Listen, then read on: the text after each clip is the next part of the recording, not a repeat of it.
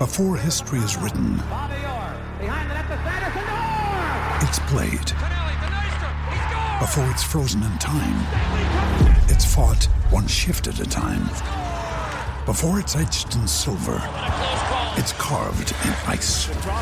What happens next will last forever. The Stanley Cup Final on ABC and ESPN Plus begins Saturday.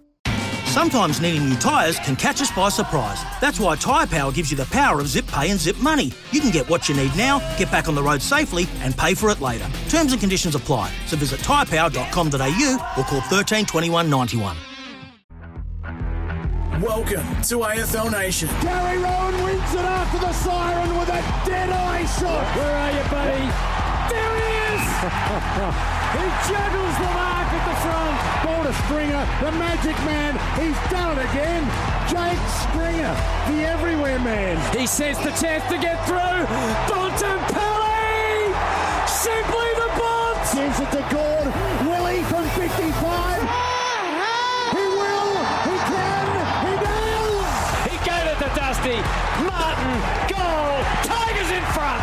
The final bell, it's a grand new flag. 57 years of torment eased and a curse lifted. Melbourne are premiers in 2021. AFL Nation.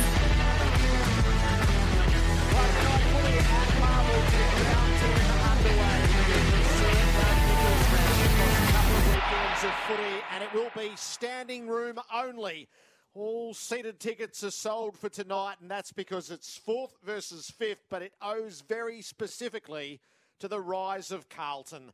They're seven and two. The scent of success is back in the nostrils of the navy blue fans. And tonight they come to test themselves against the Sydney Swans, who have mixed their form a little, but their equation at six and three is a promising one indeed. There's a certain Lance Franklin who'll headline the start of Sir Doug Nicholls' round as well. Tonight, Friday night footy on AFL Nation, the Blues and the Swans. For Sports Power, get the latest big brand footy boots in store at Sports Power now. Gerard Whateley with you. Anthony Hudson is with me. Hello, Hutto. Hello, Gerard. Good evening, everyone. Hope you're having a great Friday night. It comes early this round, doesn't it? The good matches are at the at the start, beginning with tonight. Probably hard to go past. So great weekend ahead, of course, as we start to uh, weekends of uh, Sir Doug Nicholls' round. When it's a major golf tournament weekend, Gerard, it's always a little bit harder to cram everything in. So it's it is exciting, and I've got both these teams, if not in my top four, very close. I've ended up going with the Swans tonight, but I could also see that uh, Carlton could monster them in the middle. But I, I, just think here the Swans have played some pretty good footy over the time, and I've got faith that the Swans will be there at the pointy end. So I can't wait to see uh, where this all heads. We saw a taste of Carlton without Harry McKay last week, but that'll get a bit more sorely tested, I think, tonight. They look like good counterpoints for each other, so we'll see how the, the method and the personnel goes pitted against each other. So I feel like we're really well stocked. Old bull, young bull tonight. Young bull, Nathan Jones is in place. Hello, Nathan. Yeah, thanks for having me, I'm Looking forward to this one. I haven't worked with Derm this year, so it, uh, it will be interesting as we uh, battle it out. But um, You don't have to say much when you're on with them. well, uh, yeah, I've, I've, I've heard the positives and the negatives, but we've started well, so um, I'm looking forward to tonight. And um, yeah, as you guys have mentioned, this is going to be a cracker game. Uh, we should be in for a treat. I don't know whether I've explained the old bull, young bull scenario to Dermott, so he might be vaguely insulted. I doubt it. Old Got bull, a feeling Dermott I know what, what it is. How are you, Dermott? I'm very well. Good evening, gentlemen. Uh, you know what? This week, the week that we've just had, I feel like this is my speciality. The. Uh, the acts of uh, verbal aggression, demonstrative behaviour, the mental battle out on the ground that's got nothing to do with the footy. That's right up my alley. yes, yes. I had a feeling your specialist portfolios are in good uh, are in good store. So we've got you tonight and for crunch time as well to fully work through all of it. What about tonight in prospect uh, as we gather for it?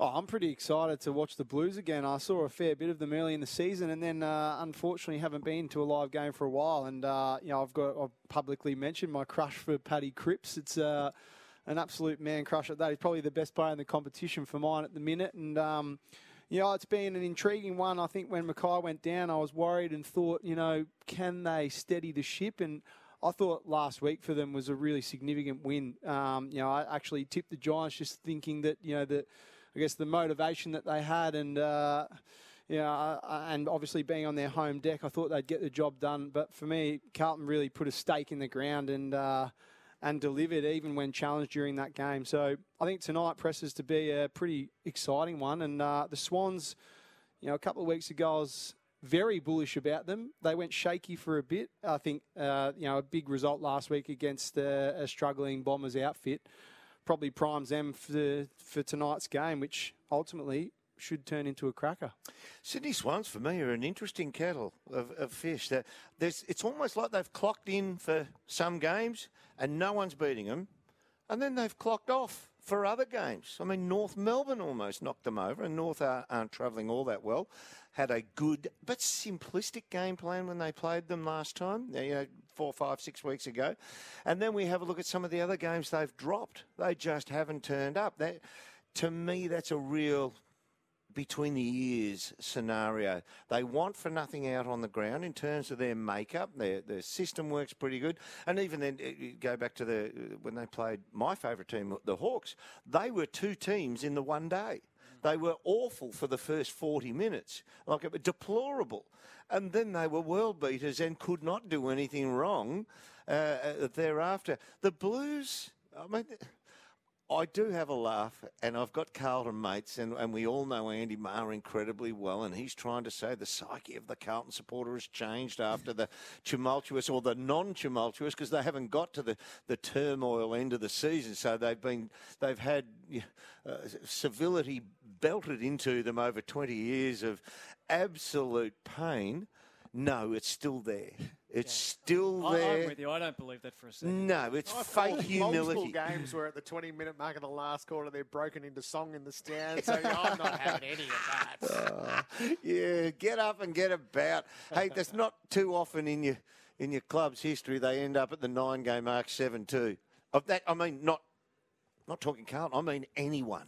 That's an enormous effort, an yeah. enormous effort. So have fun, take the ride while it's going and who knows if they get better, and if you if you are a serious contender, you still get better from where you are at round nine. When it turns into round 18, 19, 20 and finals, you're still getting better. I've loved what's happened with young Matthew Kennedy. Um, I will remind Carlton supporters that when uh, Hopper and Kennedy were both under 17, I think Riverina footballers, the Giants needed to move out players to get their points up because the one thing they did say was we have to do everything to get Kennedy and Hopper. And we get that right. Not Hopper and Kennedy. The way I heard it was Kennedy and Hopper. They didn't know which one was going to be better. Kennedy's taken the long way around but he is has turned into a wonderful, wonderful footballer and just what Carlton need. He's taken the heat off Cripps to be the bang crash player, and Cripps has now run through game through the lines has gone to a new level. So uh, yeah, rap for what he's done, uh, and they're getting better in so many other areas. Anyway, I'm talking too much about Carlton. We'll talk about the game soon. So it feels like the Swans have been susceptible to contested ball teams. Yep and there might be maybe only Melbourne that, that's better than Carlton in the contested ball game. Yeah, well, I like Derm's point before. I think a lot of it with Sydney definitely comes back to between the years. Um, you know, I also probably look at the demographic of their list, and they have injected a whole heap of youth. So with that will come an element of inconsistency, and then the reliance on those senior players. Those senior players are are getting quite on. And, uh, you know, there's you know, Kennedy, Buddy, Parker, all these guys are heading towards, or if not over 30. Um, and they're just a couple, you know, Rampy down back. You know, there's there's a few of them in there, and I think that balance is great when they can get everyone up and going. But I think when they get challenged, they're not right in the right frame, uh, frame of mind. I remember watching them early in the year against, I think it was the Bulldogs, sitting up and watching them play. Like you could just tell they weren't Mm. They weren't there. They weren't the here. same team. Yeah. And then you watch them in other games where they're right on. Like that like, was the week after Buddy kicked his yeah, yeah. 1000th, and, and it just seemed like steam was out of them. Yeah, yeah. And I think that inconsistency may, you know, without having knowing the demographic of the list as far as you know the age, you know, I think that inconsistency could boil down to some of the, you know, those younger guys just not mentally into it week after week. But I think they're another team. I think Sydney, I think we look at them probably as a more mature outfit, but I reckon they're in a similar boat.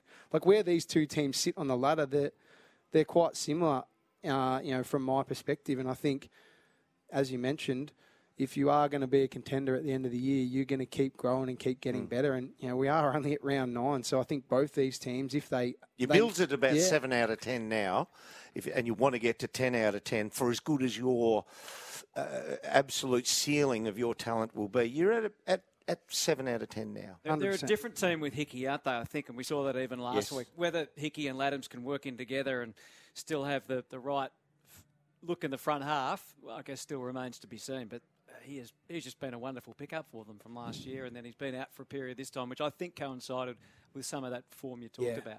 Yeah, he's an incredible footballer, Tom Hickey. He's a real journeyman, but his craft has been learned over years and years of experience of being the second banana to some really good ruckmen at, at various clubs. He, he, I mean, the way you wouldn't, you could picture him turning up to your property with a nail bag on the front, hanging from his hips, and, a, and, and holding a panel saw and walking on and say, "Where's the job?" You know, he's just got that. He's got that non-footballer look about him. But he just knows his stuff now. Yeah, he's he become really a player, does. huh? Yeah. Well, he started all his early career when he started at the Suns. He was a forward slash ruckman he was an on-ball ruckman at the start, so he learned his craft there under uh, as a second stringer. Same at the Saints when he went there. Then he goes to the West Coast Eagles in, as an insurance policy. And he's got Nic Naitanui and a, and a couple of others ahead of him as well. So I must say, when he went to West Coast Eagles, I thought, that's probably the last gig Tom's going to get. Yeah. But we hadn't really seen him with exposed time in the middle as the man with the job to do. And at Sydney, we have seen that. And at the only tiny, and it's not even a knock, it's like a dent in the armour. At this age, when he's getting that major chance, will his body stand up? That's the only thing I'd look at him. Because um, he's had a couple of almost fragility items over the last 18 months. Yeah. But, but uh, fingers crossed for him. He's a tremendous fellow. Um, yeah, so he's doing really well. And the absence of Harry McKay. So I think tonight will be a better guide than last week. The Giants aren't fully stocked down back at the moment. You've got both McCartins. It's at the ground that Carlton plays especially well when they get a lot of looks up front. Um, yeah, I, that that sort of loss is is going to um, diminish them to a degree over a long period of time. It just has to because of well, how Curnow good a player he is. didn't is. get a look in until the last quarter yeah. last week. But Silvagni was terrific. The small guys were terrific. So. so tonight, I suspect, a better measure than, than last week on that. Yeah, absolutely. I think that couldn't be yeah, you know more direct with that. I think we're going to really understand that the dynamic of that. Uh, of that Carlton forward line. Obviously, without McKay, that had been the big question mark when I saw him go down. But I think last week, in somewhat makeshift forward line, they did look quite dynamic. I think um, the challenge is going to be, and this was going to be from the beginning, uh, as soon as McKay went out, was can Curnow, Curnow hold down that number one position? And, you know, uh, as you mentioned, Hutto, he did struggle till late in the game to really sort of come to the fore. But um, you know, it'll be uh, obviously it's going to be supply demand kind of thing, and if their midfield can get on top and get it in there, at some point he's going to bob up. He's too good not to, but I think it's going to be all of the uh, soldiers underneath him being able to pick up the slack, and I think ultimately it's that forward line group being able to function well enough without someone like a McKay who's just such a key figure. But I think they're capable when you look at the guys that are down there. I think Silvagni's been real surprise packet for mine, I reckon. Uh, well, that's that improvement we talk about. Yeah. What you want between round nine and round 18, that improvement, he's got that improvement early. From, yeah. from halfway through last year to now. He's improved out of sight. Out of sight. The thing I see with Charlie Curnow and, and Silvagni, the 192, 194 centimetres, so they're big men but they're not huge men. Yeah. They're big men in this day and age. So 192 is Wayne Carey's height. Wayne yeah, that's a big guy. But in this day and age, and I use a boxing terminology here, Harry McKay is too big for backmen to handle totally by themselves. So what he does when he's out there and he's got form, it means there must be a minimum of one person looking out for him from the opposition, a, a minimum. And that that means a second or third defender must peel off and come to Harry if you want to keep him under control. Otherwise, you're conceding and say, "What do you think the heads, What do you think the start is? If we just leave our backman to play on him, we're conceding him four shots at goal." Four shots at goal a week. That's the that's that's the concession. Can we live with that? Yes, I believe our game style is. Or no, we can't give up four shots for sure. So you make that concession how you feel you're going to play elsewhere on the ground, but Harry is too big to handle for the average backman. Well, that's a question mark. That's why there's such a big question mark for mine, particularly when they've got such strength from the midfield. And you look at how the game, particularly this year, has shifted so much to winning contest and clearance and getting the ball in quickly. We're getting a lot more contests. They do really well out of that 666 centre bounce clearance into the forward, into the forward line, Carlton. Yeah. So I was, when I was watching the Giants game last week, we were sitting there and it was halfway. And I was sitting with the, the, the, our everybody's favourite little Eddie Betts. And I looked at it and thought, yeah, he's covered him. He's got him and him and him. Um, Sam Taylor is a wonderful player. He'll play on Charlie Curnow. Charlie got a few at the end when the game was scun. Um, I think from here, from quarter time, their small men were going to have to kick eight goals. Mm. They did. They got more than that.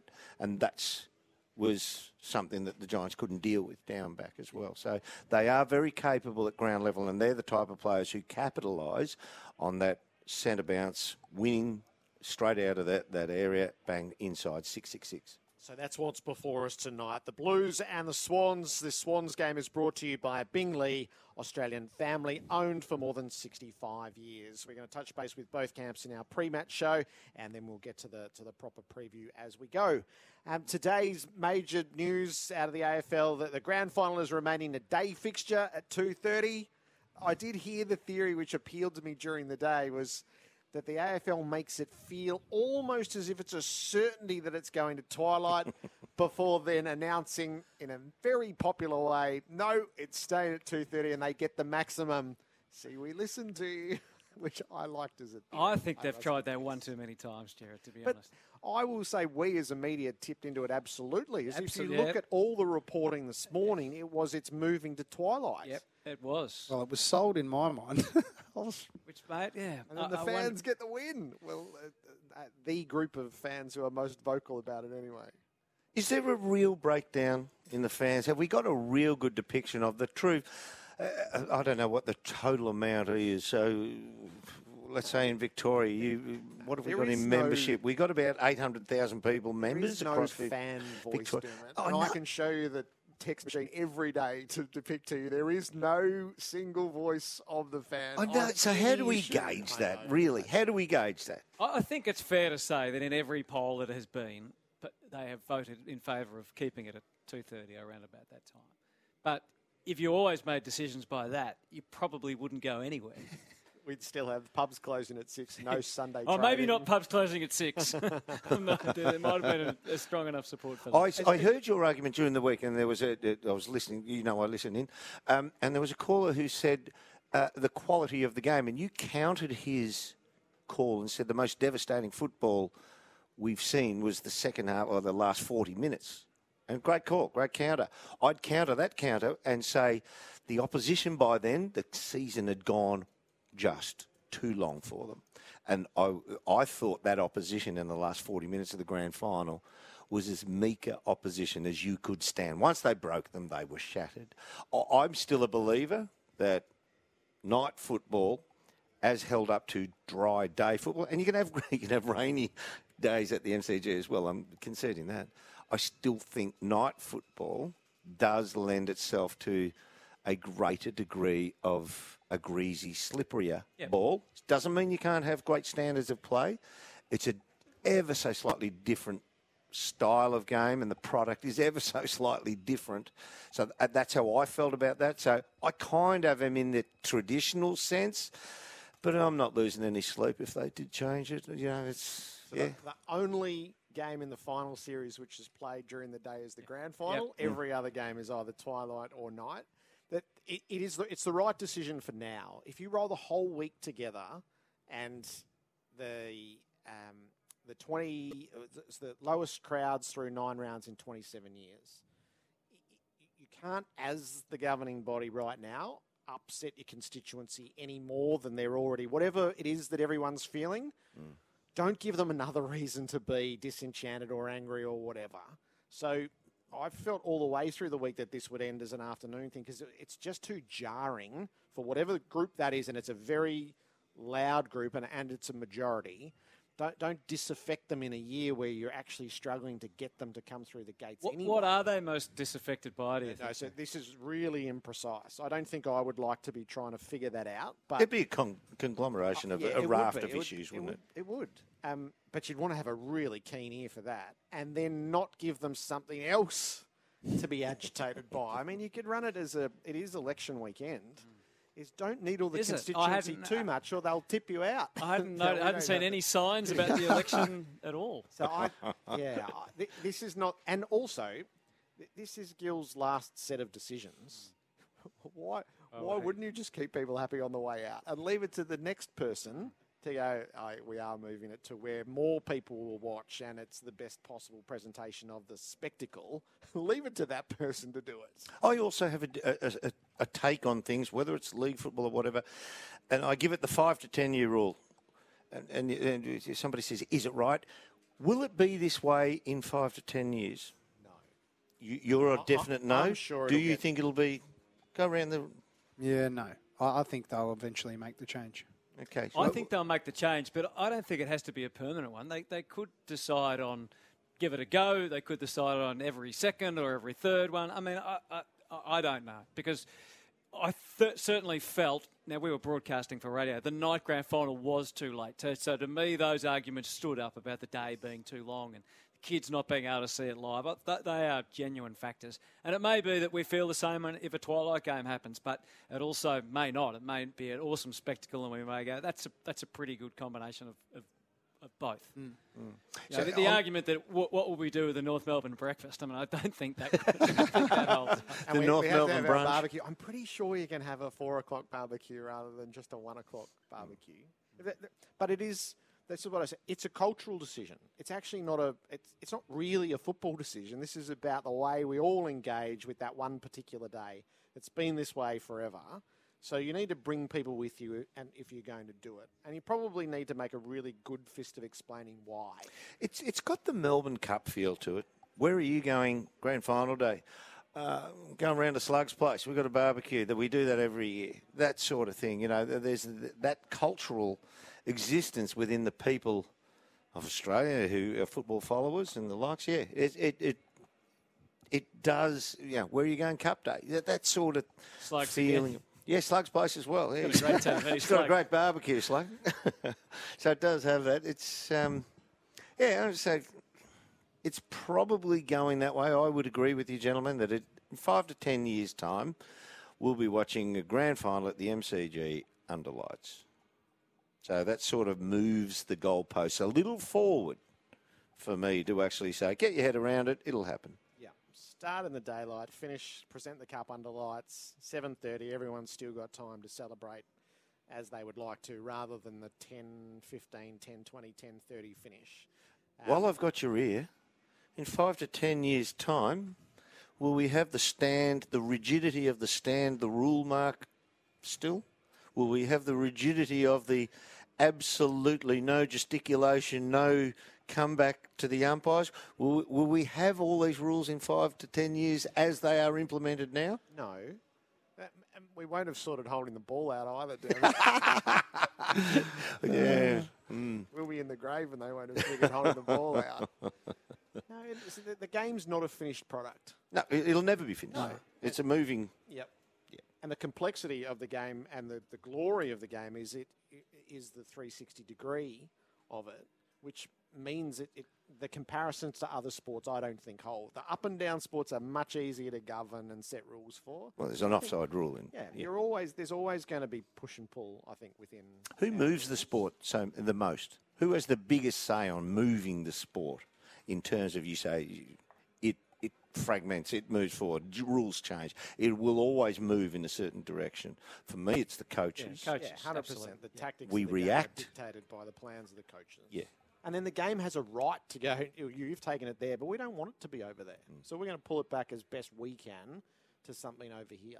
So I heard your your your, your comment commentary with with David during the week, talking about the statistics of kicking out from fullback. How many times you go through to the other end? How many times, as opposed to how many times it repeatedly comes back at you for another score?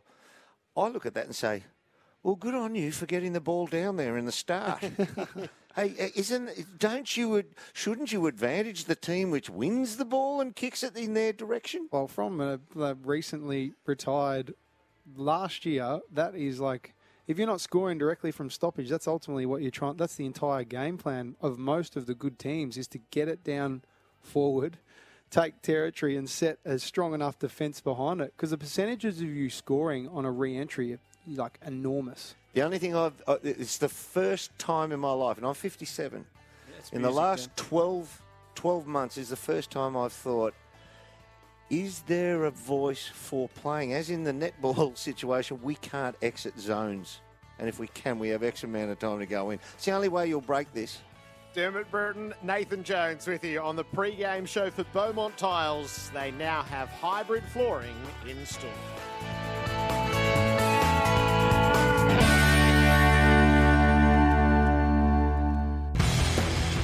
You're listening to the 2022 Premiership season on AFL Nation for Beaumont Tiles. Hybrid flooring in store now.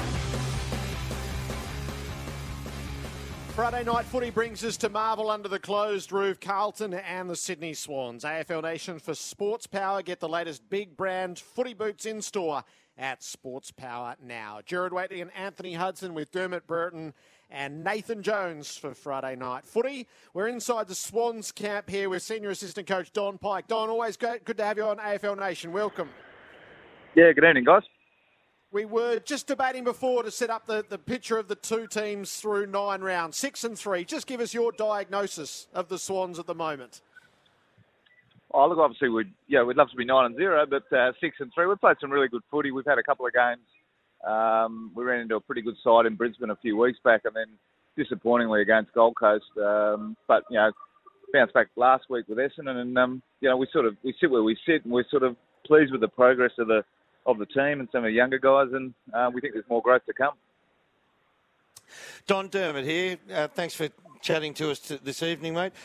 Your team, they seem to be terribly up or terribly down on various occasions. What do you put this down to? Uh, well, we've had, we sort of spoke about our start a little bit. Probably, um, you know, we've been guilty a couple of times this year of just not getting out of the blocks very well, and we sort of spoke about that last week uh, before the game. And it'll be a bit of case again tonight. We know Carlton are a fast starting team, so important we, we get going. Um, I think in terms of our performances overall, it's you know we've probably played some really good footy consistently over four quarters in a few games, but not in enough games, and that's a little bit of the development of the group, and you know we're seeing the emergence of a lot of our younger guys, and, and that sort of comes with the territory at times. Is you get some you get some really exciting stuff. You go, look, we want, want that, want more of that, but um, it's hard for those younger guys to keep delivering it uh, week in, week out, and that's probably that consistency which we'll be, we're searching for from from this point on. No doubt. You mentioned the conversation. How does it pan out? How does it come out? What does it sound like? Hey, we've, we've been poor starters. You, is it a sit down and, and you, you identify various key elements, or is it just we weren't switched on? How does it sound? Well, we probably more look at you know the numbers of the numbers don't lie in terms of our contested possession numbers. Um, obviously, the scoreboard doesn't lie. Um, ultimately, digging a bit deeper than that is go where is it and and what what doesn't allow us to come out and play the way we want to, you know, in those first quarters. So we sort of certainly speak about that, and then we sort of break it down to what does it mean from a, a preparation viewpoint. Again, we've got a lot of younger guys who are learning how to prepare for a game and, and what they need to be to be ready. Some want to be relaxed, some want to be just sort of chilling out. Other guys probably need to get themselves a little bit more amped up, ready to go. So um, it's it's that sort of those sort of conversations, and it's different for each individual, but it's important as a team that you know when the the siren goes, we're, we're ready to go, and, and that's something we've, we've been working on. We get another another opportunity tonight. Let's put the uh, cart before the horse. Uh, how was the chuckle during the week when Dusty Martin was talked about? He could end up at Sydney, you know. Oh, is that right? I, I, uh, I, I, I've heard, I've heard the rumours, but uh, look, I think it's probably, probably somewhat inappropriate. I don't know. i am none the wiser. I'm probably no less than you guys, do to be honest. Don, uh, Dane Rampe's 200th game tonight. Can you give us an insight? I just uh, from from where I sit, what an amazing player and leader, but just from uh, from your experience. Yeah, look, it's you know having come to the club a couple of years ago, and you see you see certain guys from the outside, whether it be Dane or um, Josh Kennedy or these guys, and you sort of admire how they go about it. And being fortunate to now come in and, and work with them, you, you get to understand. Um, and for Dane tonight, 200 games, just an incredible achievement for where he's come from and where he started, and um, to build himself to being an All-Australian player, being a, a club champion. Um, it's an incredible journey, but a, you know, for an incredible person who's just a, a wonderful leader and a real heart and soul sort of player who um, doesn't take anything for granted and, and plays as you as you see. He plays just with his heart on his sleeve, and, and you know he's a competitive competitive animal, and he continues to do that for the footy club. And he's he's a he's a ripping bloke, and uh, he's a he's a real important part of uh, of our team. And can you give us your thoughts on the Rowbottom bump? How did you guys see it? Well, obviously we thought there was you know opportunity there to, to challenge that, which is why we went went about it. And, you know, unfortunately, it didn't fall for Rowie, but that's uh, that's life. But um, you know, I think we were fairly confident that you know the action wasn't going to lead to a suspension. Unfortunately, didn't go there, so he misses tonight. But uh, you know, he'll be fresh and ready to go for next week. Broadly speaking, John, how have you seen the way the game has been played this year in terms of ball movement with the, the second year of the stand rule? How that's changed both the, the, team with the footy and, and without it? Yeah, I think it's continued to evolve. I mean, you're probably noticing more teams now not directly standing the mark and, and trying to stand off and, and get the opportunity to, to get into that zone sort of set up and, and slow opposition down. So um, like always happens with the game, sort of, you know, something changes and it takes a little bit of time for people to adapt to that or come up with a plan around that. And, you know, certainly we've noticed this year, obviously off the back of some some success last year with our ball movement, teams have been far more, um, you know, aware of what we're trying to do and trying to shut that down. So, you know, with every uh, every challenge comes a new opportunity. So, you know, we continue to try and evolve how we want to move the ball and against each individual opposition and their style of defence. And, know, we'll get another chance tonight. Carlton are you know, been a very improve, much improved defensive side this year, and so you know, we'll have the work cut out, but we've got to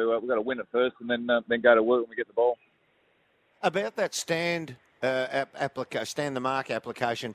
Is there certain areas on the ground, you know, you, players are withdrawing five metres so they can crab sideways on the mark if they concede five metres? Are there certain areas on the ground you will, as a team rule, cra- uh, come back so you can crab? And are there certain areas where you will just stand the mark and, and be the statue? I think probably the general sort of generally across the board, it seems that the closer to goal or your goals you are, the more prepared you are to give some ground. Um, and I think inside the corridor, it's pretty hard to do because there's so many other alternatives that open up. So that's probably the two generalisations I'd say. Is that closer towards your goal, you'll take a bit of ground, and um, through the corridor, you'll probably try and press up and get that delay if you can on the mark. So um, and that's the hard part in terms of coaching it as well, is that every situation is different because, you know, it might call for you to really press up hard and delay that guy because it's an easy one over the top versus stand off and just let him go. So, um, you know, these are decisions that you've got to entrust the players to make and, and play the game. And um, yeah, we're seeing that certainly um, yeah, been more, more, more now than ever the case. I know it's mid-season, Don, but we already have a coaching vacancy at the end of the year, and your name was linked with at least one job last year before you decided that you, you weren't willing to go back at least at this stage. Have you got an open mind as far as um, being a senior coach again? You wouldn't even have to leave your home. we'll wait and see, guys. That's not a no, Pikey. Come on. No, no, uh, we'll wait and see. Wait and see. Very good. Don, we'll, we'll turn that into a headline, Jerry. I think that's not enough words. Uh, Don, thanks a lot. Good luck tonight. Thanks, guys. Appreciate that. Good on you, Don Pyke, inside the uh, inside the Swans camp, and not indulging that conversation at all. Come on. uh, I loved his response. It was brilliant. It puts it back when you get a two-word answer on the journal, doesn't it? yes, that, that's one where you two in the front here. Uh, Hudson and Wade, you should be looking for the pinhole like that. Put your two grubby little fingers in it and stretch it into a headline story. Come on. Pike says no to. Pike, no, Pike refuses to rule out. there we go. See, he's already Coaching. drawn up his first headline on it. So the, the question last year was whether uh, had he gone not now or not ever. But even from that answer, it's it's not. He hasn't gone not never.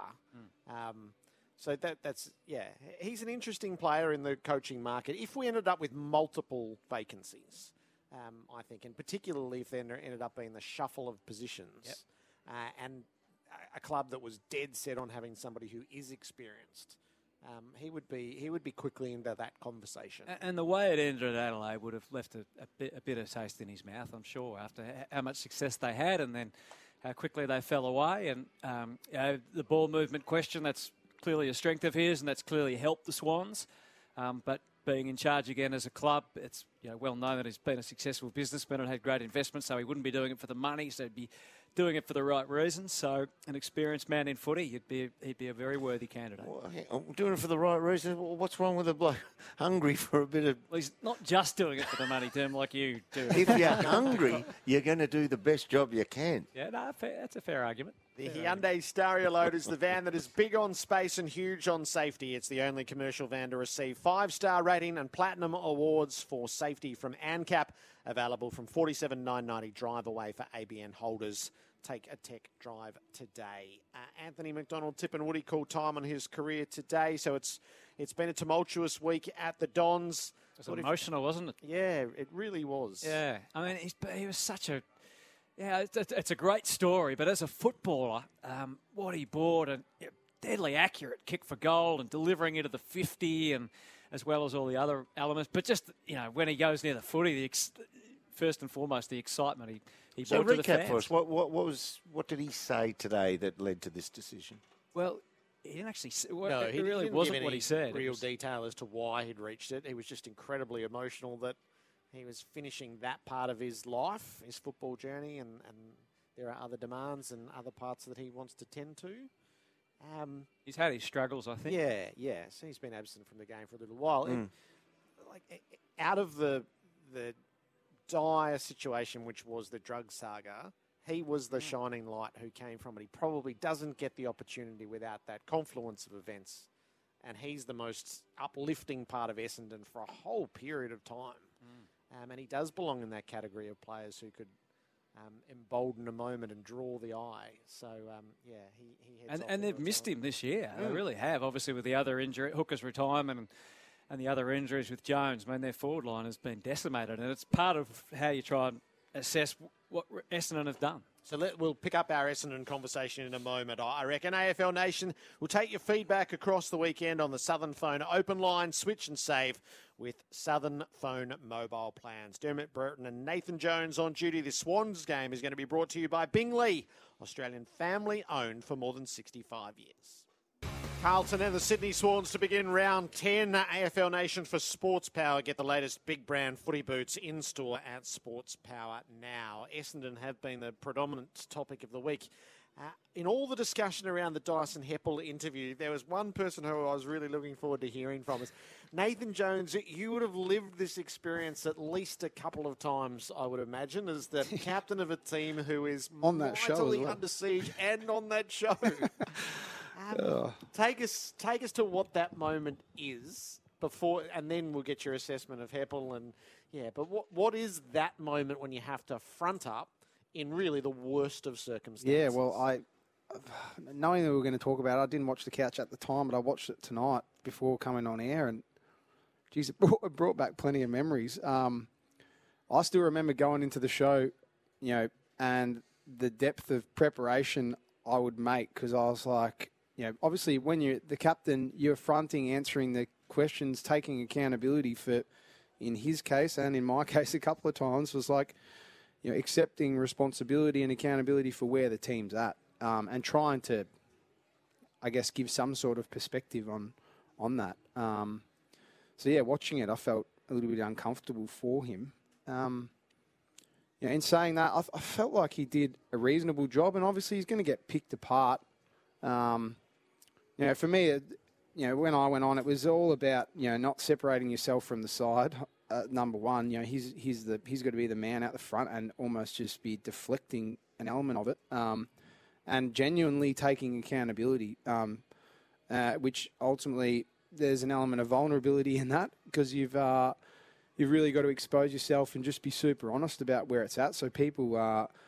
Because what you're trying to do, uh, I guess, in his situation as a captain and a leader of the club, is to try and, uh, you know, I guess, alleviate some of the pressure rather than go the opposite way. And the difficult thing in that situation is making sure that you sort of say the right thing uh, because sort of whatever you do say is going to get picked apart. So, um, and, and there's only so much you can say. Exactly. When you've said this, said some version of the words a few weeks ago, or the team has and has performed well, and then not. But you do have to go in there with something to say. I thought perhaps he needed a bit more, Yeah. a bit more substance. But as to what that would be, that's very difficult to yeah, tell, isn't and it? that's I find that like it's very hard to say what what should he have said because you don't have the perspective of what they're living day to day. But I tend to agree with you, and that's why I said there's an element of vulnerability and honesty that has to come from it, where they just that you genuinely in the moment have to take accountability for it and, and in some way give a reason as to why. Not an excuse, but you know, just admitting that you've dropped the ball and, and uh, you know, we haven't been good enough and we've tried this and it's not worked and whatever it is. Um, you know, I, I said to Gerard off air, you know, I remember a couple of times that I'd been on when the, when Melbourne had been under pressure, the you know, everyone has to get on the same page that you're all saying, particularly when you're a club under siege, the the same message has to continue to come out. And um, you know, I guess from mine, ha- not having seen every little bit of it, but it's it's been uh, it's been a few weeks now that we've heard similar things and we haven't got a response, and that obviously begs to question like.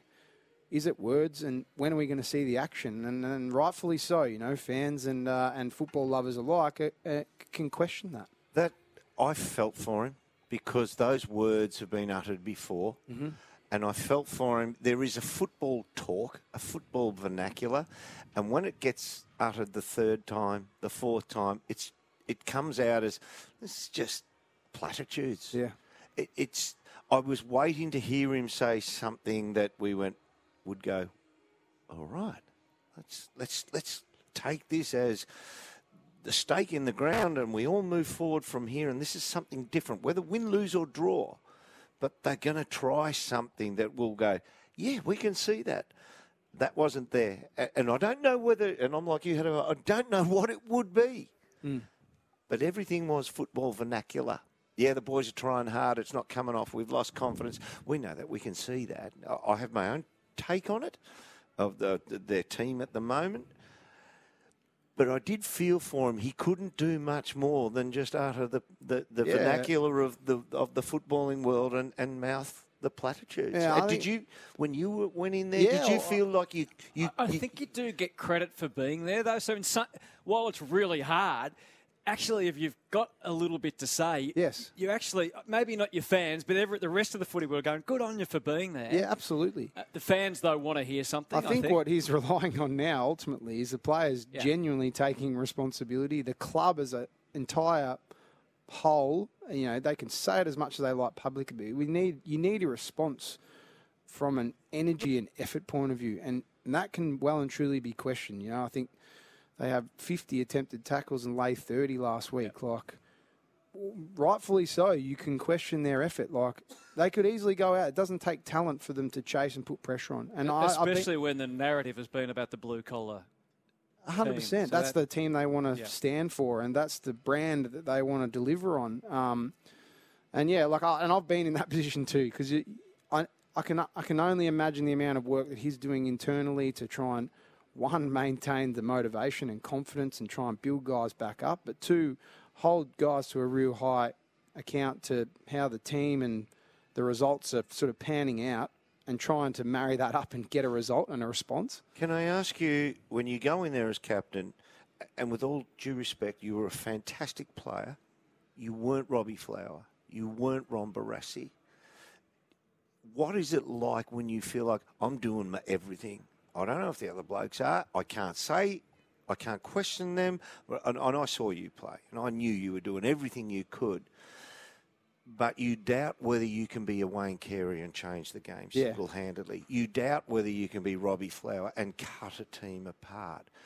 Do you feel like I can't say anything to say, I'm leading here and saying, come with me? Uh, no, not necessarily. I think that there's a very different perspective inside the club. Like, um, you know, they would well and truly have a system. There would be it would never boil down to an individual. Um, I think the difference, you know, from my experience, the reason why we or Melbourne became such a great team was the commitment to the team um, and the execution of you know, you know and the buy-in and the ownership of your role and the value that placed on the team's function and and uh, and he well and truly would have every right if he's he's executing his sort of part of the bargain and, and playing his role to his best visibility can hold other guys accountable Because. I felt that he was doubting himself, and it made me look at him, which I hadn't before, and I thought, what a fantastic young man. Mm. We've seen him play some really good football. And and and I this is I'm not putting the boots in while they're down because even though I muck around with Essendon, I think they're a wonderful club. He doesn't. He's master of no position at the moment. Mm. Yep. He's not big enough to be a key backman. He doesn't have tearaway speed to be a running backman. He's not a great enough kick to be the outlet kicker, and he's not a lockdown defender. He is master of no position, but he's found himself in the back line. So it, it, it would be tough. Difficult, absolutely. I've, I've been in that position as well. Nathan Jones and Dermott Brereton with you on the AFL Nation pre-game show for Beaumont Tiles. They now have hybrid flooring in store. This Swans game is brought to you by Bing Lee, Australian family owned for more than 65. years. Carlton and the Sydney Swans, AFL Nation for Sports Power, your local footy experts. We're deep in conversation on, well, really Essendon, but a trigger to a broader conversation. Dermott Brereton and Nathan Jones. The Hyundai Staria Load is the van that is big on space and huge on safety. It's the only commercial van to receive five star rating and platinum awards for safety from ANCAP. Available from 47,990 drive away for ABN holders. Take a tech drive today. So we were just getting to the good stuff. When the captain doesn't have a position, and the two tension points is what it does to the player that is the captain, and then what it does to the captain's authority. And, and you've lived this experience, Nathan. Yeah, for sure. I was sort of mentioning, uh, I reckon it was 2019. We'd just come off a prelim, I think, and then we finished second bottom. That the, the prelim was in Perth. Yep. Against the Eagles. And then Yep. 2019, there was big expectation, and uh, we butchered butchered the preseason.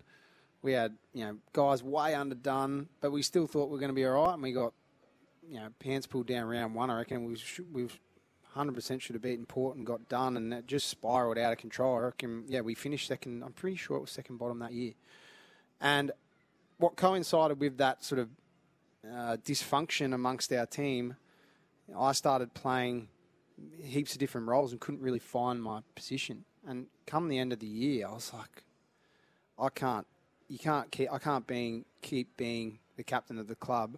I need to step away. And in my eyes, I felt like it was the right time because we, I had, I could sense and had been involved in, you know, the development of a lot of guys that were coming up underneath me. I had Jack as a co. I was like, I think it's the right time for me to step away. I need to focus more on my footy to keep getting a game like and it's almost like your career does a full circle at that point in time and you end up having to have the dedication and commitment of a of a you know an 18 19 year old trying to battle to play every single game And you recognise that within yourself. There was no prompting from yeah that? for sure i went Good uh, on you. i remember going to new zealand and i said to my wife i think i'm going to give away the captaincy like i i don't i can't the juggle for me was too difficult and i've been through a lot of difficult years and after the high of 18 and then the low of 19 i was like i need it I think we can fight our way back as a club. I still was really optimistic, but I was like, I, I need to, if I want to be a part of it, I need to be focusing on me. I think that that's the transition in your career. There's a sweet spot period where you roll up every week, you train and play and you just perform, but I think you're bookended by, and I think this is just uh, you know synonymous with guys that play for a really long time. Is you're bookended by that period of where you got to fight, scratch, perform. It's like just the every percentage to put to to you know continue ca- your career. Is it harder, just thinking about it, is it harder for a midfielder or for a, someone in another position, do you think? At the, either of you can answer that. Oh, well, so I think it's very. I'll answer for you. I think it's harder for a midfielder. as a, as a forward or a back, you just lose your capabilities, but you still go out to the same spot. Mm. If you're a midfielder, uh, the world is full of. Oh, this bloke's lost a pace, lost a yard or two. He can play in the back pocket now. He can play in the back flank. Um, his knees are sore. He can play in the forward pocket and kick two, three goals a week. You find a place somewhere else other than the same spot for midfielders. Forwards and backs, this is one time I actually run up the white flag and say, we've got an easier take on this as a forward. We just I just stayed in the mm. forward line. I knew I couldn't jump as high. I knew I couldn't run as fast. You've so you just try, craft by then. Yeah, you, can, yeah. say you're trying to do sneaky things to, to have an effect on the game. You're not as good, but you understand that midfielders are trying to find a whole new, different craft. What What about the front office, Gerard? Do you think with this Essendon situation, it just coincides with the fact that Xavier Campbell gets a, another two-year deal, and they've done a whole lot of things off field that have obviously been ticked off by the board about where they're going. But should we be hearing more from them? Do you think? Uh, maybe. So. I, I imagine it was Heppell's decision to take the Monday night invitation. Um, I do think that's the Ben Rutten role, and, and, he made quite a good job of it at training yesterday because he was much more no, we have been conditional. Like he gave the um, it, it, you know, the concessions of we have been bad, we haven't met standards, we need to. So he was much less defensive and more no, no, and it stops now. So we judge him on what happens next. So the chief, the dynamic around the chief executive is obviously really interesting. Um, there's an incident from seven years ago, which evidently was examined by an independent legal firm, which went to the board and led to Xavier Campbell apologising to staff from something that had happened at a Christmas party or the like. The details of that are in the Weekend Australian tomorrow. There's Nova Paris uh, abandoning sort of the, the long walk set up in a really essential week for Essendon. But he's got the two year extension. So that tells you that Xavier Campbell is firmly in control of the direction of that football club, and the board at the moment where they might waver have gone, no, no, we're not re-signing the coach. We're re-signing the chief executive. So he chooses the direction. This is his plan. We're gonna we're in his hands to see it through. So while there was a little bit of bewilderment around why that had happened, I think that's really easy to read. They absolutely believe that he's the guy to, to step them through this. This is his plan. So it also makes it his responsibility to figure out why is the plan faltering and where is accountability going to rest for that. So I think Ben Rutten will spend the back half of the season on trial now. It's just, can he do the job? So I think it's a really simple question in the second half of the season is can you do the job as the senior coach? And if you can, we're away and that, we'll wear the bad season. But if it turns out we made an error and you're not a senior coach, I think that will come to a head in the back part of the season. That stand up in front of the media and post games as well, to to me, and this is just the the uh, looking from the outside in, it sounds like somebody, a coach, who's giving a report to the headmaster. He's not in full control of what he wants to be in full control of. Malthouse in those types of uh, situations. Jeans, Parkin, Clarkson. Clarkson would be spiteful right now if he was in yep. in in Rutten's position. There's no report to the headmaster. They're telling you how they want it to be. And it's a broad sweep. There is charisma, and you and Robbo during the week talked about it. Robbo uh, got almost to it perfectly uh, when he spoke about can he coach, can he do this? Yes, yes, yes, yes, yes. There's that one ingredient, the charisma, the X factor, whereby a player thinks he's got, I've got this in me. I can, I can perform to this standard. A coach with that charisma, with that understanding, or, or that's not spite, but that he can get it out of you. He thinks you've got that and a bit more. Now, the truth is, it's probably somewhere in between. I don't know if Ben Rutten is that charismatic, demanding coach that gets that of the player and some, because the and some at the moment is the missed tackles, is the running to position. The and some is those things which we don't see on the stat sheet. That is dedication to coming off it, just that little bit more time. And it sounds trite, but you know, we hear the old local coach run till you can't Yeah, anymore. There's a bit of that in it. Yeah. So at the moment, it looks like they're failing on both fronts. Their mechanics are no good, and their effort is inadequate. Mm-hmm. So the first thing I well, which one do you want to solve first as the coach? They better sort their. Mechanics out. Well, you can't solve out. one. Yeah, they better sort their mechanics out. And then your question is, does he have it in him to draw this out of the players? They're going to live the back half of the season, quote, in crisis, unquote. Mm. See, that's my- a hard, that's for a me- hard road to walk. The effort has to be there Yeah. first before the mechanics, because without the effort, you're not going to run to the spot. There, you- thereafter, the effort will put you where you can employ the mechanics of the game style you Yeah. want. So we better see the effort tomorrow night because the walls are closing in. But Mm. Yeah. it, it is only round 10. So this is my rider on it. It's round 10. It's not round 16. Um, you'd want to get the upswing soon. Actually, you'd want to get the upswing immediately. Can they For keep? me, for me, it's a, I'm going to have to. I'm Aye. really sorry. I'm- we're due in the Carlton camp um, in a moment's time, so Uh, we- we'll try to come back to it. Tonight's Swans game is brought to you by Bing Lee, Australian family owned for more than 65 years. This is AFL Nation, the pre-game show for Beaumont Tiles. They now have hybrid flooring in store. Warm-ups happening down below us at Marvel Stadium. Carlton and the Sydney Swans. AFL Nation for Sports Power. Get the latest big brand footy boots in store at Sports Power now. We're inside the Carlton camp with the head of footy, Brad Lloyd. Brad, welcome to AFL Nation. Yeah, thank you. Uh, there's a great sense of expectation. It's standing room only tonight. H- how are you feeling coming to each of these games at the moment with a team in terrific form? Yeah, I feel pretty good. I was actually even getting in the car park was packed and had to go to a uh, different entrances uh, tonight. So yeah, big crowd already, you can feel the uh, the anticipation. So pretty excited. Haven't you got a permanent car park here, Lloyd? No, well, we normally turn uh, turn right, but they said it's full in that area, so turn left. So I uh, haven't had that before this year. So uh, it must be a big crowd. So, what about the, the vibe um, compared to where you've been coming to, to games previously and you're chasing the season and you've now got this great position from which to build and attack from? Does, does it make a difference?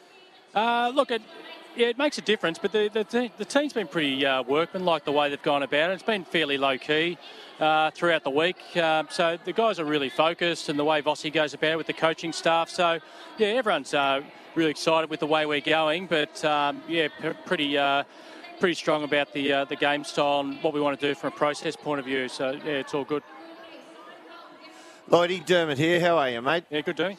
Now, first question. I, I have to ask you, you, you as the head of football, you control the hearts and minds of hundreds of thousands of Carlton supporters. How do you want them to behave? Do you want them to blow the lid off it? You, or, or do you want to go down the same hollow call of, oh, we're just keeping a lid on it? You're seven and two, mate.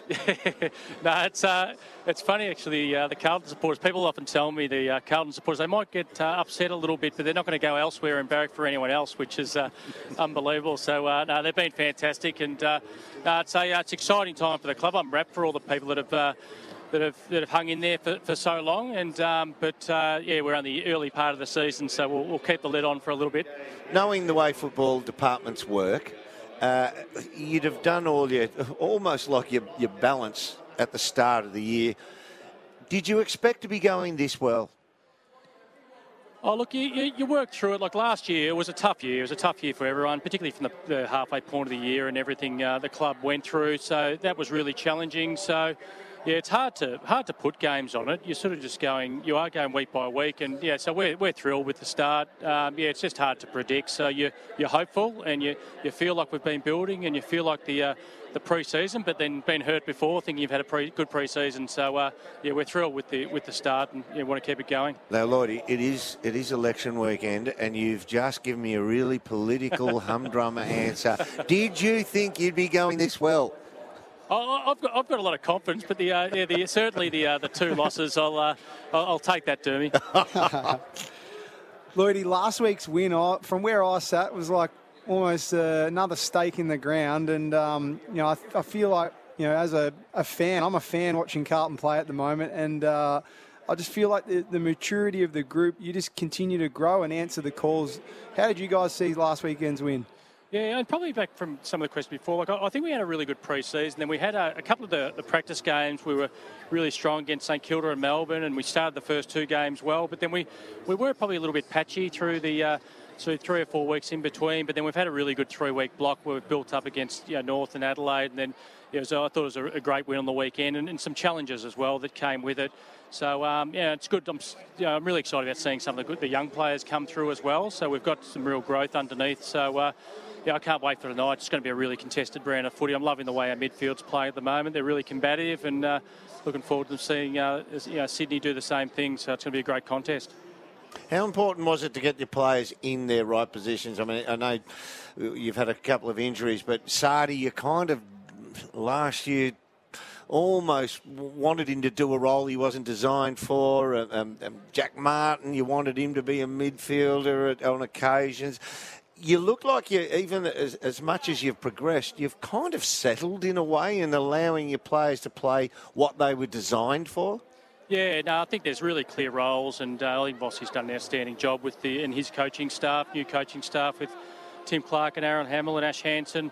Uh, so they, they've, they've done well there, and I think you know hats off the recruiting staff as well. Like bringing Adam Cerra and George Hewitt into the side really really adds to the midfield to support uh, Walshy and Cripper and Matt Kennedy stepped up, and then I guess yeah, it's a fine line in footy. You, you bring. Uh, you know, we'd love to see Marchbank coming coming back in the next couple of weeks, uh, but you have Marchbank and Charlie Curnow. Then all of a sudden you've got a key back, key forward. But it's a fine line if if you don't. So it's been great seeing Charlie alongside Harry. Uh, Harry's out for a little bit, but um, yeah, that that really adds to it as well. So there's a bit of game plan and structure and um, you know, cultural things, but there's also that uh, those added personnel, so it all it all helps. Seen him very close quarters. I have seen him at close quarters. Caleb Marchbank, he's a tremendous player. So, so you mentioned he's is he a couple of weeks away? Is he? He is. He played uh, three quarters at Frankston uh, last week uh, in the VFL. Then the VFL had a bye the weekend just gone, so he'll play on Sunday against Sandringham and play a full game, and then uh, he'll start building up towards senior footy. So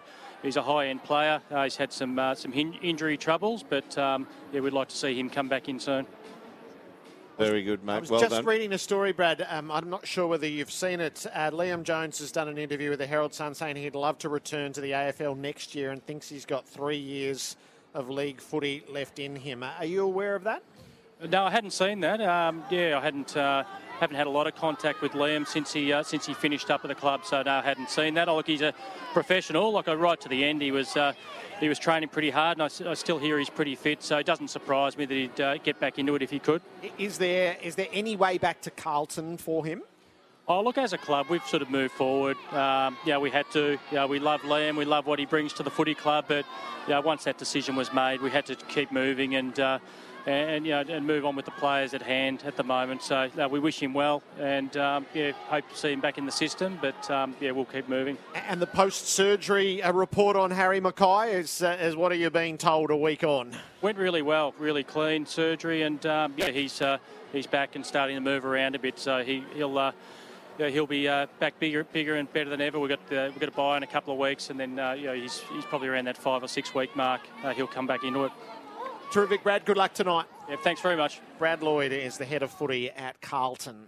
Um, I've got a couple of minutes on our side here, Nathan. You were about to get to your view on Essendon and, and what to do and, and which to fix and where the priority lies and yeah, how I they think, live the, the weeks, the next few weeks of this season. Well, it's just some of the damning footage that you see behind the goals. It's like the lack of commitment for team, and um, you know, I think coupled with the energy, coaching wise, you just want to see just the then ultimately tipping in for each other. Um, you know, they've got some terrific players that rack a lot of the footy and, um, you know, I guess from a numbers perspective, perform really well. But what they're really lacking is a genuine cohesion as a unit. And, um, you know, you see some of the vision of them, you know, that confusion and lack of want and will to run and defend and, and help each other and commit to that. Um, I think ultimately that's where they're going to have to start from and build from there. And you know, I read an article on the way in tonight. You know, Essendon's going to go back to basics, stripping their entire plan back to to real simplicity, and hopefully, um, I guess from my experiences,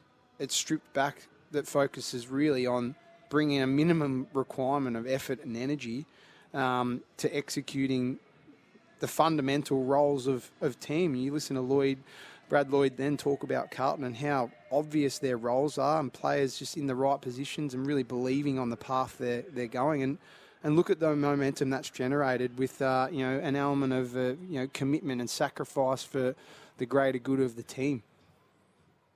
So, what do you think of that as a strategy to strip out? I'd, I'd love to know the exact Yeah. understanding. Yeah. So we're going to strip back the way that we want to play and just concentrate on what cracking in. Yeah, well, I don't, I, I don't Does know. it mean you go back to a def- you change the defensive structures a bit? Do you think from either back to what they were, Quite how they were doing it last yeah. year, or a bit more man on man, or does that mean that sort of stuff? Or Well, I, it'd have to be an element of that, like without obviously being inside and understanding the intricacies of how he, uh, you know, Ben Rutten's tried to coach them.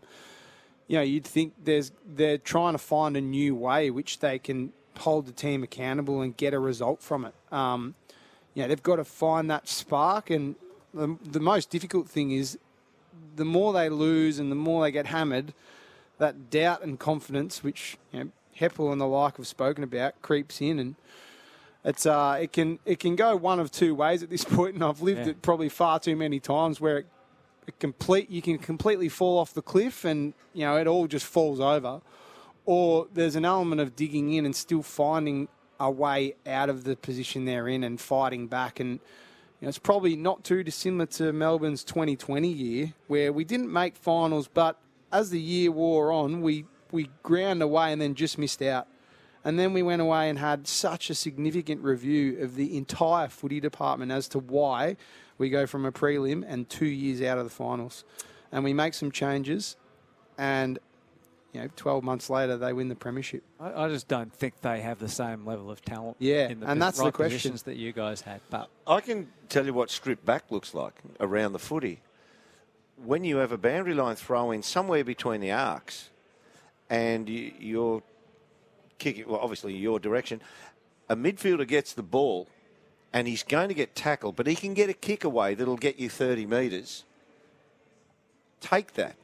That's stripping back because what Essendon do, their midfielders get that. They don't want the contact. They'll fire a handball toward away from the direction they're going, chase that handball, wrap around the mm. recipient, and then kick without pressure, not to, uh, and it won't land where the first snap kick went. But they've racked up two possessions, and they've got less yardage. That's stripping it back. Take the punishment to make your team better. Yeah, and if you look at the best teams with how they play right now, it's exactly how you said. You know, they take the ball with genuine speed and power out the front of stoppages and take ground. The election might be tomorrow afternoon, but the referendum is tomorrow night. That's when Essendon plays Dreamtime against Richmond. what are we watching? Which channel? We're back and forth, I reckon. AFL Nation, the pre-game show for Beaumont Tiles. They now have hybrid flooring in store. Friday night footy at Marvel, the closed roof. It's fourth versus fifth. Carlton seven and two. Sydney six and three. AFL Nation for Sports Power, your local footy experts. Dermott Brereton and Nathan Jones, they'll set you up for the rest of the rounds. And then we will delve deep into what's about to transpire as the Blues and the Swans meet. Before we get to that, though, let's get an odds update with thanks to Sportsbet. Well, all thanks to Sportsbet. Gamble responsibly. 1 800 858 858. Um, the good stuff happens early, Hutto, in round 10, as you mentioned earlier. Tonight, the two games on Saturday, and then Dreamtime tomorrow night. Set us up for what's to come in round 10. Yeah, well, let's start, uh, Jonesy and Derm, with tomorrow down at Geelong. Uh, Gary Rohan plays for the first time. Tom Jonas, the captain, returns for uh, Port Adelaide. Um, obviously, Ken Hinkley's prophetic statement about it doesn't matter where we lose the five games. If they if they win this, they're back on even keel. They're, they're pretty much level with Geelong. They've had a couple of good clashes with Port down there over the over the journey. Uh, this is to me one of the, one of the big matches this weekend. What, what it, can, can Port overcome the Cats down there, or the, the home ground advantage, which hasn't been as significant in recent times for the Cats, does that get them over the line? There is an advantage down there. Actually, Jonesy, we were talking about your hard years. You, you, earlier, Uh, you experienced I've had a, that I've had home a couple ground of hundred advantage. point, almost two hundred point beltings down there. But anyway, we won't talk about that. Yeah. Uh, it's, it's this competition is so difficult, regardless of where a team's come from, what they've done. Unless you're Melbourne at the moment, it's tough to win five in a row, and that's what Port Adelaide are doing. They're, they've had a couple of really good wins in there. Uh, who they got? The, the, the Doggies and the Saints. They got the Saints by a point, and that was against the tide, if you know what I mean. They got back on the board against the Eagles the previous week, so they started to feel good about themselves, had a formulation of what, how they wanted to play. Dreadfully wet night, inaccurate kicking. They got the win. They rolled on. I'm still looking for evidence, proof against a, a serious contender, and, and yeah, the Cats at home, even though you say it's not the fortress it used to be, that's a serious challenge. I'd need to see them win down there to say, yeah, I'm, I'm seriously rating them now. I, I, still haven't been totally won over by them. It's almost when you play a team moment yeah, as against who you play. That's certainly uh, significant in the year. They haven't actually beaten Geelong down there, I think, since the Premiership year of 2007, the first Premiership year for the Cats. But um, so, and uh, we'll move on. But Joe Montagna's numbers during the week on your show, Gerard, about uh, Jeremy Cameron and uh, how he's you know, huge numbers when they win, poor numbers when they lose. Lost a lot of the one-on-one um, contest. You'll really well fascinating in, in analysing Jeremy. We'll move on though. Ballarat. Uh, the Bulldogs and the Suns. Uh, interesting. Yeah. So interesting because also the Dogs for me, I was here. Yeah, we, we were, here there, last yeah. week, they and looked they a lot looked more like themselves. absolutely like demolished um, the contested possession numbers, their uncontested possession numbers. Their midfield just looked to be back running on top of the ground, and their you know I guess the way they moved the ball from that situation, they were outstanding. I like the dynamic of their forward line. So they're an interesting one. And then the Suns, well, uh, for me, again, it's just another game to to understand where they're at in their progression. It's just another challenge for them. They've, they've been terrific, really, from my point of view. I, I've really enjoyed watching their growth. And it's another, you know, as I mentioned, test of where their maturity as a side's at. Can they bring the form that they have carried up there down here to the cold and yeah, I guess uh, you know. they, I guess they took it to the SCG. They back at home. It was hot but wet. I still, still firmly in my mind is their really disappointing performance at the MCG Yeah. against Collingwood Yep. three or four weeks ago. So yeah, I, I can't wait to see what they Yeah. serve Not up. discounting the fact that we get a couple wrong each week or, or more. I still find this the that game, the Suns game, the hardest game to tip of the round. Yeah, I agree.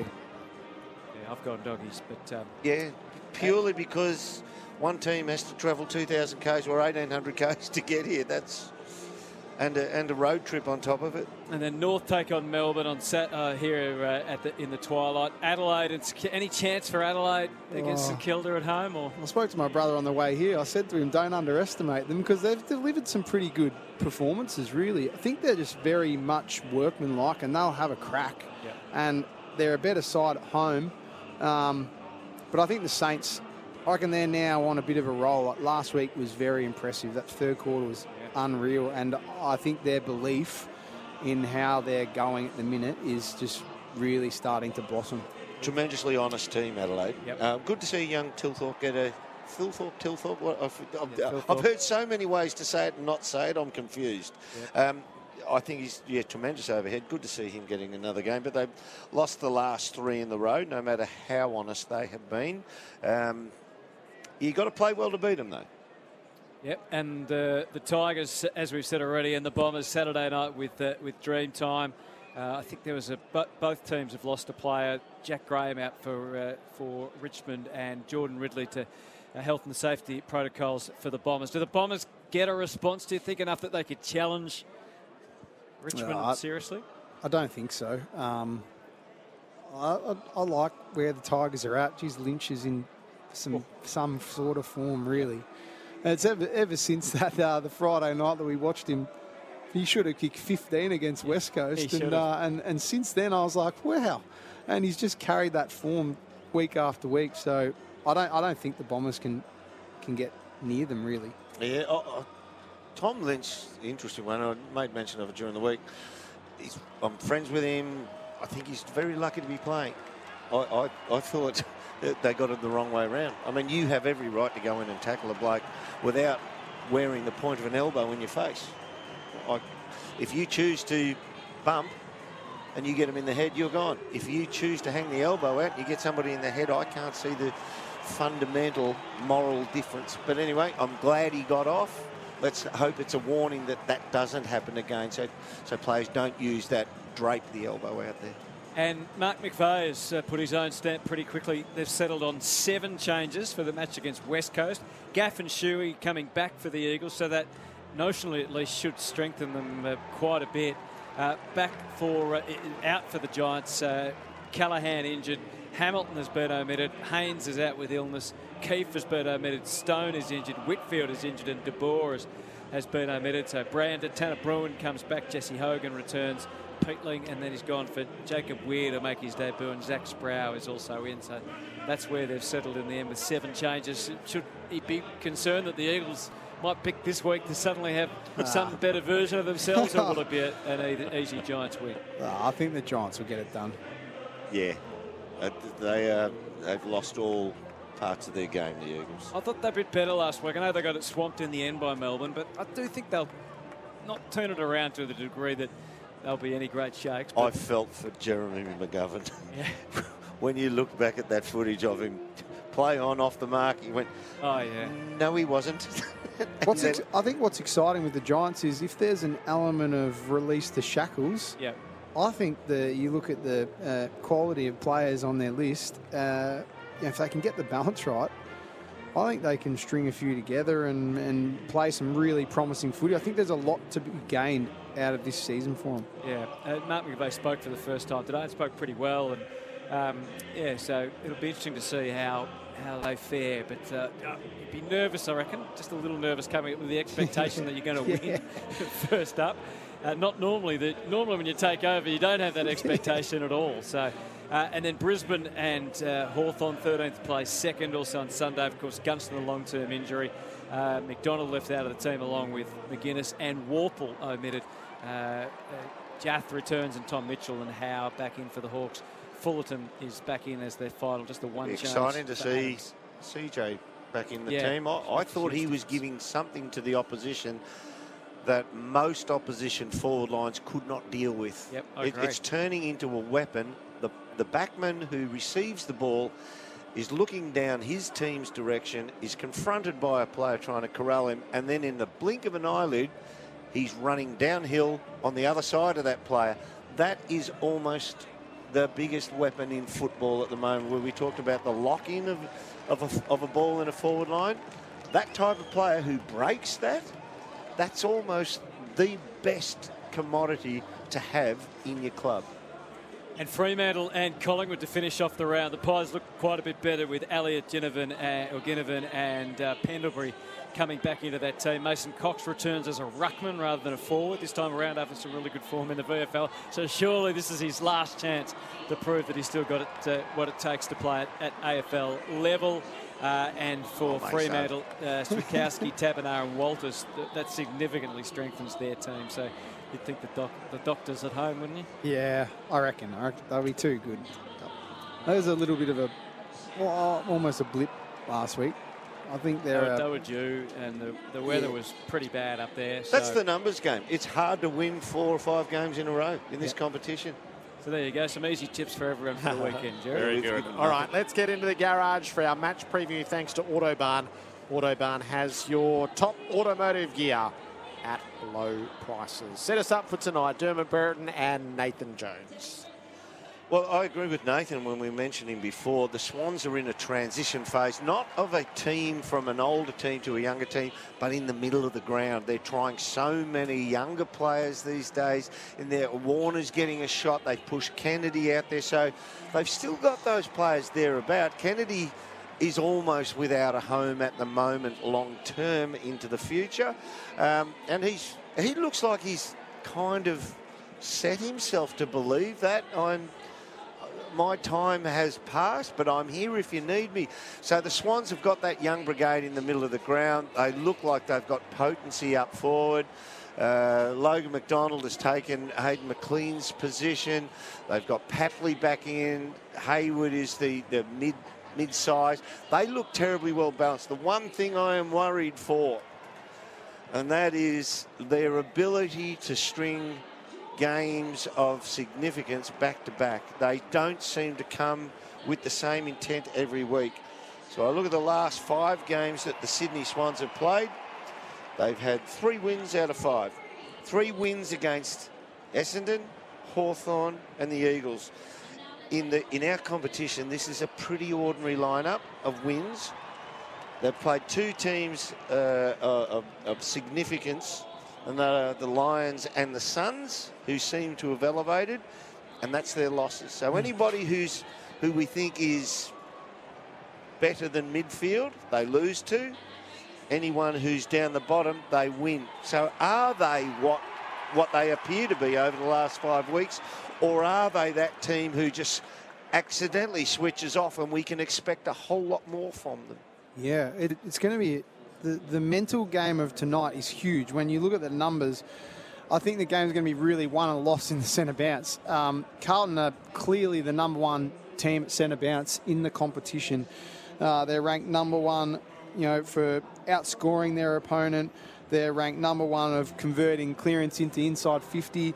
And funnily enough, on the flip side, the Swans are ranked uh, number one for uh, losing one-on-one contests. So it's going to be an interesting battle down there, particularly obviously we're 666 where everyone's exposed in that one-on-one game. And we all know how strong that Carlton uh, uh, midfield is. And, and, you know, Don Pyke touched on the inconsistency with Sydney has been mentioning or they've been reviewing their, their starts. Their, their starts for one, and in particular their contested ball numbers and being able to execute and gain ascendancy, particularly in that phase of the game.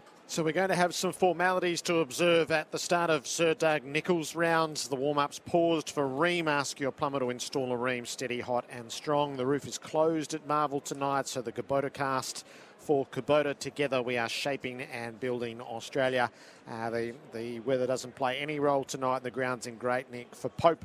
The better way to water Pope's drip ease makes drip irrigation a breeze as we join the formalities.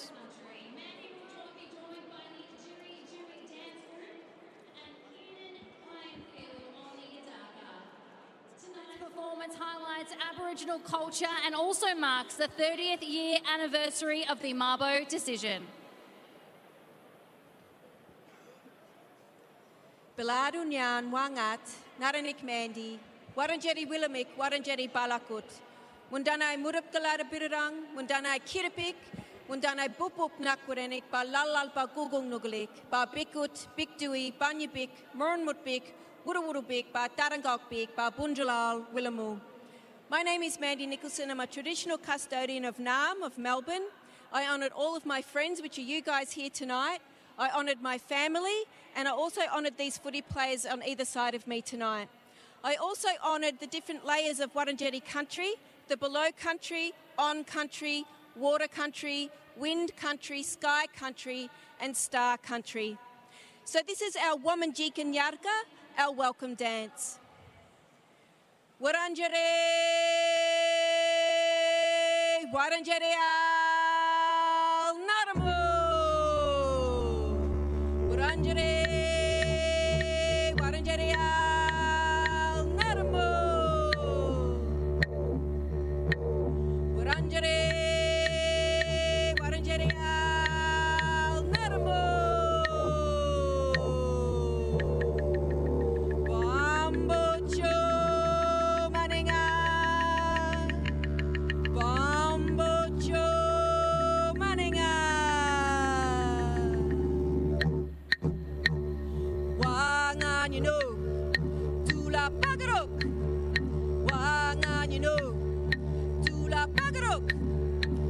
Nagaje,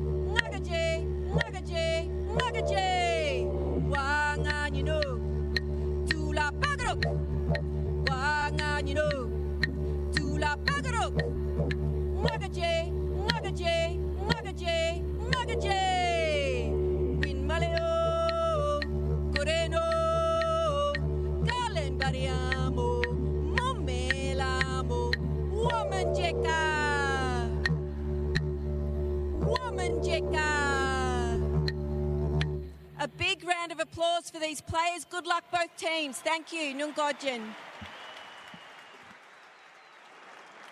The welcome to country with both teams sporting their Indigenous Guernseys specially designed for Sir Doug Nicholls rounds.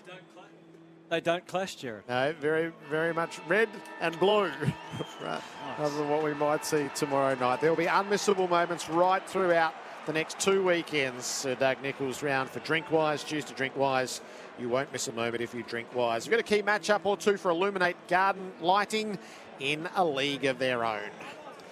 Well, we always look for Lance Franklin, who's going to match him up. Um, yeah, I think uh, uh, Tom McCartin will get that.